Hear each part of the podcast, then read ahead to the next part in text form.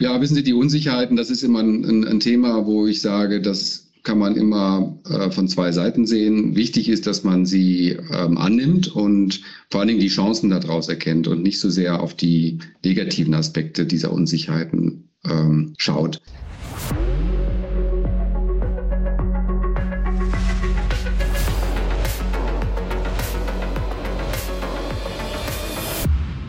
Herzlich willkommen zurück zum Anleger-Podcast des Effektenspiegel-Magazins. Mein Name ist Janine Krüger und ich freue mich, dass ihr wieder eingeschaltet habt. Gerade die Digitalisierung und das Thema Industrie 4.0 haben in den vergangenen Jahren nochmals Schub bekommen. Um eine konstant hohe Qualität gewährleisten zu können, ist Überwachung und Kontrolle ein wichtiger Schlüssel. Hier kommt vor allem intelligente Bildverarbeitung zum Einsatz. Was genau es damit auf sich hat, bespreche ich heute mit dem CEO von Stemmer Imaging, Herr Dehn. Herzlich willkommen, Herr Dehn. Schön, dass Sie dabei sind. Ja, grüß Gott, Frau Krüger. Herzlichen Dank, dass Sie mich heute eingeladen haben. Sehr gerne. Herr Dehn, wir starten unseren Podcast gerne mit einem Unternehmensprofil. Könnten Sie unseren Hörerinnen und Hörern einmal so kurz wie möglich Ihr Geschäftsmodell zusammenfassen? Ja, mache ich gerne. Stemmer Imaging ist die internationale Plattform für Bildverarbeitung und wir unterstützen unsere Kunden mit Technologie, also mit Daten, manche sagen auch da Smart-Daten, Bilder die Kunden brauchen, um ihre Prozesse zu verbessern oder aber erst Prozesse überhaupt zu ermöglichen. Was ist das zum Beispiel? Also Bildverarbeitung kommt äh, häufig vor in der Qualitätsinspektion von Oberflächen, von der Automatisierung von Prozessen, also zum Beispiel bei dem Versuch, etwas zu greifen durch einen Roboter, brauchen Sie Bildverarbeitung, aber auch ganz neuen Anwendungen, die beispielsweise im Sport Entertainment äh, eingesetzt werden. Also Technologie, die um Bildverarbeitung geht. Das heißt, Bildverarbeitung heißt in dem Fall Bilderfassung und ähm, das sind im Wesentlichen Kamerasysteme und alles, was dazugehört. Das heißt, wir kümmern uns um die Hardware, um die Software und auch die Services, die letztendlich unsere Kunden dazu brauchen, um äh, Dinge sichtbar zu machen für industrielle und nicht industrielle Anwendungen. Und das machen wir seit 35 Jahren, erfolgreich in Europa. Und wir sind die Firma, die dafür steht, diese Technologie skalierbar in den Markt zu bringen. Wir sind ein Unternehmen, was das auch schafft, sehr profitabel in den Markt zu bringen und mit klaren USPs. Jetzt haben Sie gerade schon gesagt, industriell und nicht industrieller Bereich. Also das heißt, es gibt ja kaum eine Branche, die ähm, Bildverarbeitungssysteme nicht braucht, sage ich jetzt mal. Ihrer Meinung nach, welche Branche hat da die größten Potenziale? Also Sie sprechen es an, Frau Krüger, wir sind in der Tat sehr breit aufgestellt, weil Bildverarbeitung tatsächlich in ja, fast nahezu allen Bereichen auftritt. Und ähm, traditionell ist es natürlich im Bereich der, der Industrie ähm, großer Anwendungsbereich. Und ähm, ganz spannende Themen sind, ähm, die liegen auch klar auf der Hand, ist natürlich das ganze Thema Recycling. Ja, Sie wissen heute, dass die zirkuläre Ökonomie äh, große Anforderungen an das Recycling stellt und gerade in dem Bereich eben auch Bildverarbeitung sehr intelligent eingesetzt wird, um beispielsweise Materialstoffe gut zu erkennen, um letztendlich diesen Recyclingprozess gut zu unterstützen und auch äh, ja, viel ähm, feinmaschiger und, und viel ähm, optimierter eben äh, laufen zu lassen. Das ganze Thema E-Mobility, Batteriefertigung ist natürlich ein super heißes Thema. Das wissen wir, dass, äh, dass sich da ähm, sehr viel Investitionen drum drehen und wir auch als Stemmer Imaging daran äh, profitieren. Das heißt, Industrie bleibt ein richtiges und wichtiges Thema für uns.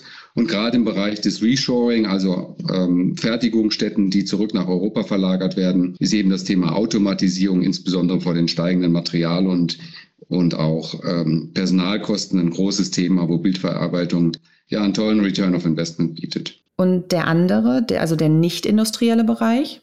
Der andere Bereich, auf den wir uns sehr stark auch ähm, ja, ähm, ausgebreitet haben, ist der nicht industrielle Bereich. Etwas, was mit der Bildverarbeitung häufig nicht in Verbindung gebracht wird, aber mittlerweile unser zweitgrößter äh, Endmarkt ist, ist der Sport-Entertainment-Bereich. Also überall dort, wo Bildverarbeitungssysteme eingesetzt werden, um beispielsweise Sportobjekte zu verfolgen. Wir kennen das alle aus dem Tennis oder aus dem Fußball mit äh, Torlinientechnik als Beispiel. Äh, aber eben viel andere Themen, wo Sport sehr viel stärker in den, einen Entertainment-Charakter bekommen hat. Also das Thema Hybrid, virtuelle und Augmented Reality-Themen, wo Bildverarbeitung letztendlich diese Prozesse und diese Geschäftsmodelle erst ermöglicht. Zwei Bereiche, die wir glauben überdurchschnittlich wachsen werden und neben dem Spaßfaktor im Sport und Entertainment, ähm, ja, der auch nicht zu kurz kommen sollte, aber natürlich gerade das Thema Sustainability ähm, sehr stark in den Vordergrund stellt, weil Materialeinsparung, Energieeinsparung ähm, ist natürlich ein großes Thema und äh, deswegen sind Themen wie ähm, das, die ESG-Themen, die Sustainability-Themen für uns natürlich ein großes Thema. Jetzt hatte man gerade in der Corona-Pandemie so ein bisschen das Gefühl, dass gerade das Thema Digitalisierung besonders in den Fokus rückte. Haben Sie ähm, in der Corona-Pandemie auch einen positiven Effekt gespürt? Absolut. Also ich hatte es ja gerade angesprochen, das ganze Thema Weitergehende Automatisierung ist ein großes, wichtiges Thema. Wenn Sie sich heute das Thema Internet of Things, die Industrial Internet of Things angeschaut haben und schauen, dann haben Sie doch festgestellt, dass bis zur Corona-Zeit das Thema eigentlich mehr ein Schlagwort war, als wirklich flächendeckend in ähm, Fertigungen eingeführt worden ist. Und da haben wir insbesondere im Bereich Batteriefertigung ähm, ja doch einen großen Schub gesehen. Das heißt, jedem ist bewusst, dass die Digitalisierung eben ermöglicht, ähm, Arbeitsprozesse auf Abstand zu ermöglichen, dass sie auch ähm, ja, über diesen Prozess schaffen, neue und innovative Techniken einzuführen. Das erfordert eben ein sehr viel größeres Datenvolumen und dann letztendlich auch eine Datenarchivierung und da eben genau das Richtige zu erfassen, was sie brauchen, um letztendlich diese Prozesse zu unterstützen. Im Industriebereich ist natürlich ein großes Thema. Und der Spaßfaktor, also sprich Sport, Entertainment, ist etwas, was natürlich auch durch Corona einen großen Bedarf bekommen hat. Mhm. Und wo wir alle nicht mehr in Stadien gehen konnten oder, oder Privatsport machen konnten, war eben das Thema Online-Gaming ein großes Thema. Das heißt, das Zusammenwachsen von reellen Veranstaltungen mit Remote oder, oder äh, Online, ja, Veranstaltungen würde ich fast sagen, oder Online-Sessions hat eben auch sehr stark zugenommen. Das heißt, hier Corona war tatsächlich ein wirklich großer Treiber für die Digitalisierung, wo wir in der Bildverarbeitung und wir als Stemmer Imaging stark von profitiert haben. Jetzt haben Sie gerade schon das Thema E-Mobility angesprochen. Gerade in, in dem Bereich machen sich ja jetzt Lieferkettenprobleme und Materialengpässe bemerkbar. Jetzt dann die, die Gegenfrage, nachdem es ja durch Corona einen Schub gab, inwiefern machen sich die bei Ihnen bemerkbar? Ja, wir haben natürlich das Thema auch gesehen und sehen es aktuell äh, dieses Jahr, auch wenn wir uns alle gewünscht hätten, dass das Thema Knappheit von bestimmten Bauteilen und Materialien eben nicht so stark sich hätte ausgewirkt. Wir haben es aber als Stemmer Imaging äh, trotzdem geschafft, zweistellig zu wachsen, über ähm, im Übrigen äh, inflationsbereinigt. Das heißt, wir sehen die Thematik, sie beschäftigt uns natürlich in unseren täglichen Arbeiten, um letztendlich für unsere Kunden die Produkte so auszuliefern, wie äh, die das benötigen. Letztendlich haben wir es aber trotzdem geschafft, eben unseren, unser Wachstum weiter voranzutreiben und sind deswegen eigentlich ganz guter Dinge, dass wir mit der Situation aktuell und auch perspektivisch nach vorne äh, gut zurechtkommen. Jetzt wissen wir alle, dass sich die Lieferkettensituation auch wieder etwas entspannt wollen wir hoffen, dass die Corona-Lockdowns äh, letztendlich in China das eben auch ähm, ermöglichen. Und ähm, insofern, äh, glaube ich, haben wir in der Zeit eine gute Performance gezeigt, sodass wir nicht nur einen großen Auftragseingang hatten, sondern letztendlich auch zweistellig, wie vorhin angesprochen, im ersten Halbjahr wachsen können. Und das ist auch eine Tendenz, die wir fürs zweite Halbjahr so sehen. Gut, damit ähm, erübrigt sich eigentlich die Frage, wie zufrieden Sie mit der Entwicklung des ersten Halbjahres sind. Könnten Sie das trotzdem einmal unseren Hörerinnen und Hörern, ich sage mal, in, in knappen Worten zusammenfassen?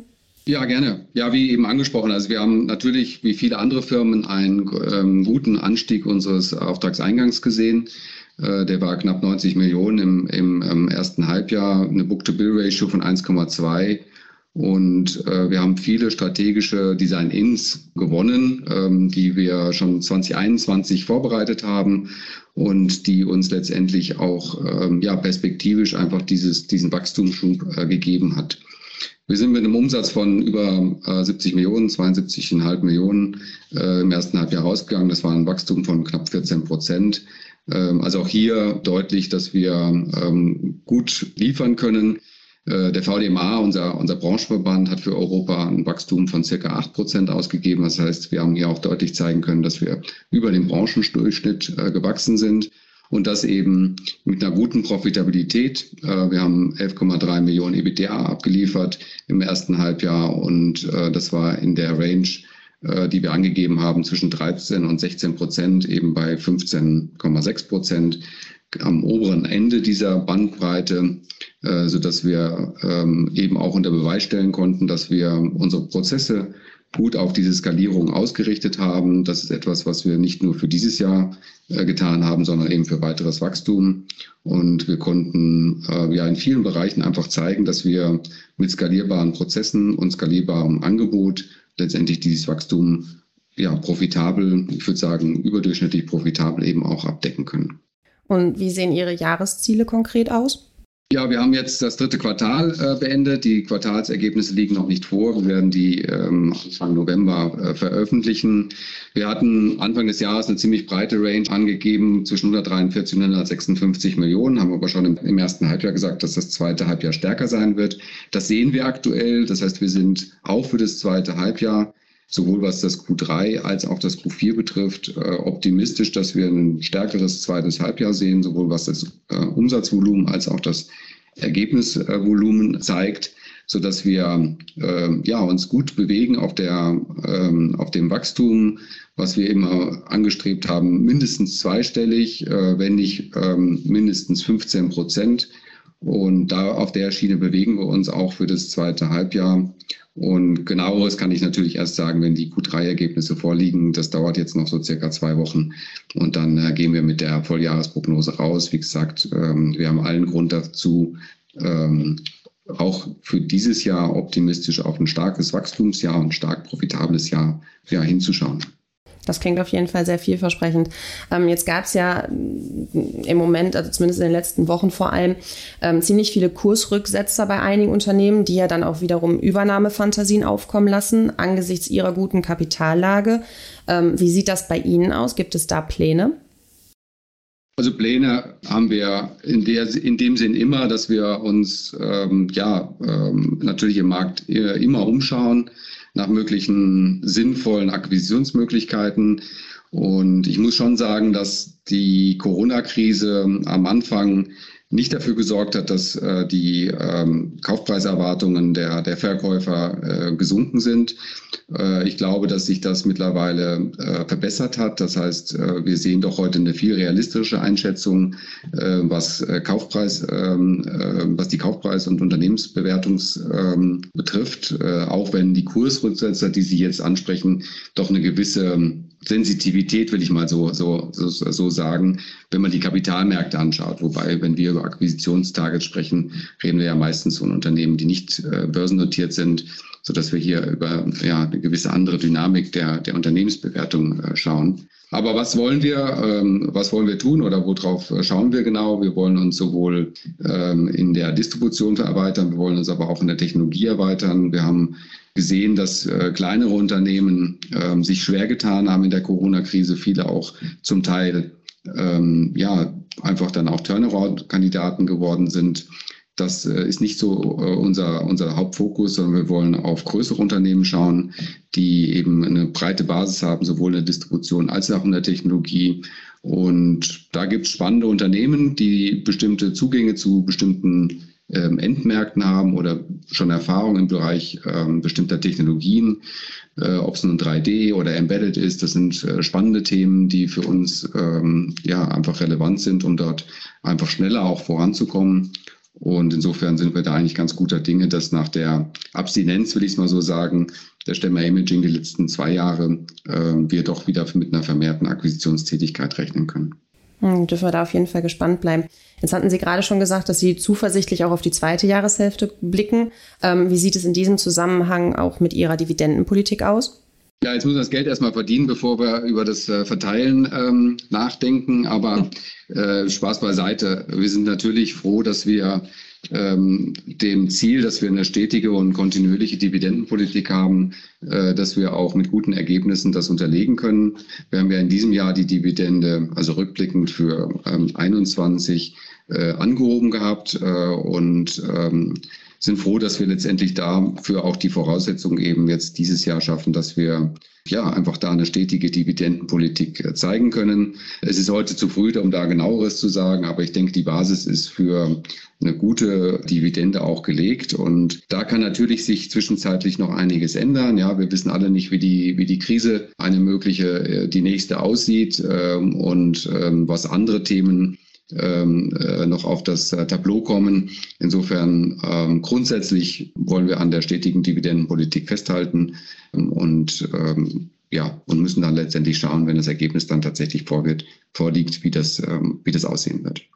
Das haben Sie gerade schon angesprochen, mit, also krisentechnisch ist es ein bisschen schwierig. Vielleicht so ein kleiner Blick zum Abschluss in die, in die Glaskugel, sage ich mal. Ähm, wie sehen Ihre langfristigen Ziele aus und sehen Sie sich da auf Kurs, auch wenn es mit Unsicherheiten, ähm, von Unsicherheiten geprägt ist? Ja, wissen Sie, die Unsicherheiten, das ist immer ein, ein Thema, wo ich sage, das kann man immer äh, von zwei Seiten sehen. Wichtig ist, dass man sie ähm, annimmt und vor allen Dingen die Chancen daraus erkennt und nicht so sehr auf die negativen Aspekte dieser Unsicherheiten ähm, schaut. Ich denke, wir haben unter Beweis gestellt in den letzten Jahren, dass wir ähm, auch in schwierigen Jahren äh, diese Jahre für uns nutzen können. Äh, sowohl was unser Wachstum betrifft, als auch was das, äh, die Ergebnisverbesserung äh, betrifft. Und insofern gehen wir nicht unvorbereitet in eine mögliche ja, weitere Krise rein. Unsere Branche bietet überdurchschnittliches Wachstumspotenzial. Wie gesagt, wir haben gezeigt, dass wir dieses heben können. Unser Ziel ist es, die 200 Millionen Marke im Jahr 2024 zu knacken und das eben bei einer Profitabilität von 13 bis 16 Prozent EBITDA. Ich denke, es wird langsam Zeit, darüber nachzudenken, wie könnte denn der Schritt danach aussehen, weil wir uns eben auf diesen Kurs auf die 200 Millionen gut bewegen. Wie wir das inhaltlich machen wollen, äh, wissen wir. Aber wir haben auch gezeigt, dass das funktioniert. Also sprich unser Distributionsgeschäft ausbauen, weiter im Bereich der Digitalisierung, was unsere eigenen Prozesse in dem Distributionsgeschäft Geschäft betrifft, weiter ausbauen. Und auf der anderen Seite eben stärker an unserem Technologiehausansatz bauen mit der Weiterentwicklung von eigenen skalierbaren Systemen. Also wir gucken heute schon eigentlich weiter als auf die 200 Millionen Marke und wollen ähm, dieses Wachstum auch im nächsten Jahr deutlich gestalten. Ob die Krise nun da äh, uns einen Strich durch die Rechnung macht oder nicht, damit beschäftigen wir uns eigentlich nicht so stark, weil wir immer mittelfristig schauen, was müssen wir tun und eben, wie gesagt, Krisen auch nutzen können, äh, um letztendlich Marktanteile zu gewinnen, so wie wir das in diesem Jahr bereits auch schon tun. Und wie könnte der Schritt danach aussehen? Ja, das ähm, ähm, ist heute wirklich zu früh zu sagen, aber wir sind ein Unternehmen, wie gesagt, was überdurchschnittlich wachsen will, ähm, was eben sehr viel stärker sich ähm, in der Branche auch an, ähm, mit der Technologie letztendlich auszeichnet. Die USPs, die wir dort haben, dass wir die deutlich ähm, rausheben. Und das ist natürlich ein überdurchschnittliches Umsatzwachstum. Wie gesagt, da streben wir inflationsbereinigt ein zweistelliges Wachstum an. Und ähm, wenn wir da schaffen, sozusagen noch einen, einen extra Booster reinzubekommen, dann denke ich, ähm, können wir weit über diese 200 Millionen auch wachsen. Die Branche gibt das her, unser Team gibt das her, unsere Mannschaft gibt das her und letztendlich auch unsere Kunden. Wir haben ganz tolle Kunden, die auch diesen Wachstumspfad selber gehen. Insofern ist es im Prinzip eine, eine super Kombination, die wir versuchen letztendlich auch äh, ja, zu realisieren. Dann dürfen wir für die Zukunft auf jeden Fall gespannt bleiben und wünschen Ihnen weiterhin alles Gute. Ich bedanke mich an dieser Stelle für das wirklich interessante Interview. Herzlichen Dank, Frau Krüger. Ihnen alles Gute. Ihnen auch. Und auch von euch verabschieden wir uns an dieser Stelle und hoffen, ihr seid auch beim nächsten Mal wieder dabei. Bis dahin halten wir euch wie immer auf unserer Homepage effekten-spiegel.com unabhängig und werbefrei auf dem Laufenden. Bis dahin und bleibt gesund.